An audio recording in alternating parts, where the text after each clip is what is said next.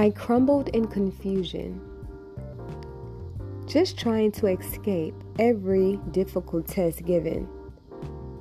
Though my parents did groom me to embrace at any time truth for any and everything I'd ever experienced. And many of those times were fiery, but a lot of them were peaceful as I grew into that woman my God designed me to become, only to cool me down before conquering any hateful battle that would feed me so much strife that the enemy created for me to live in.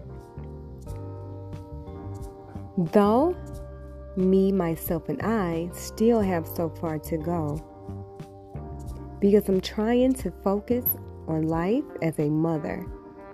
And it's the biggest challenge and the longest travel I've ever had to face, on top of carrying this load of sadness from losing my father and all of the goods that he would give me. As my first love, my leader, and most definitely my best friend. All faith, no fear.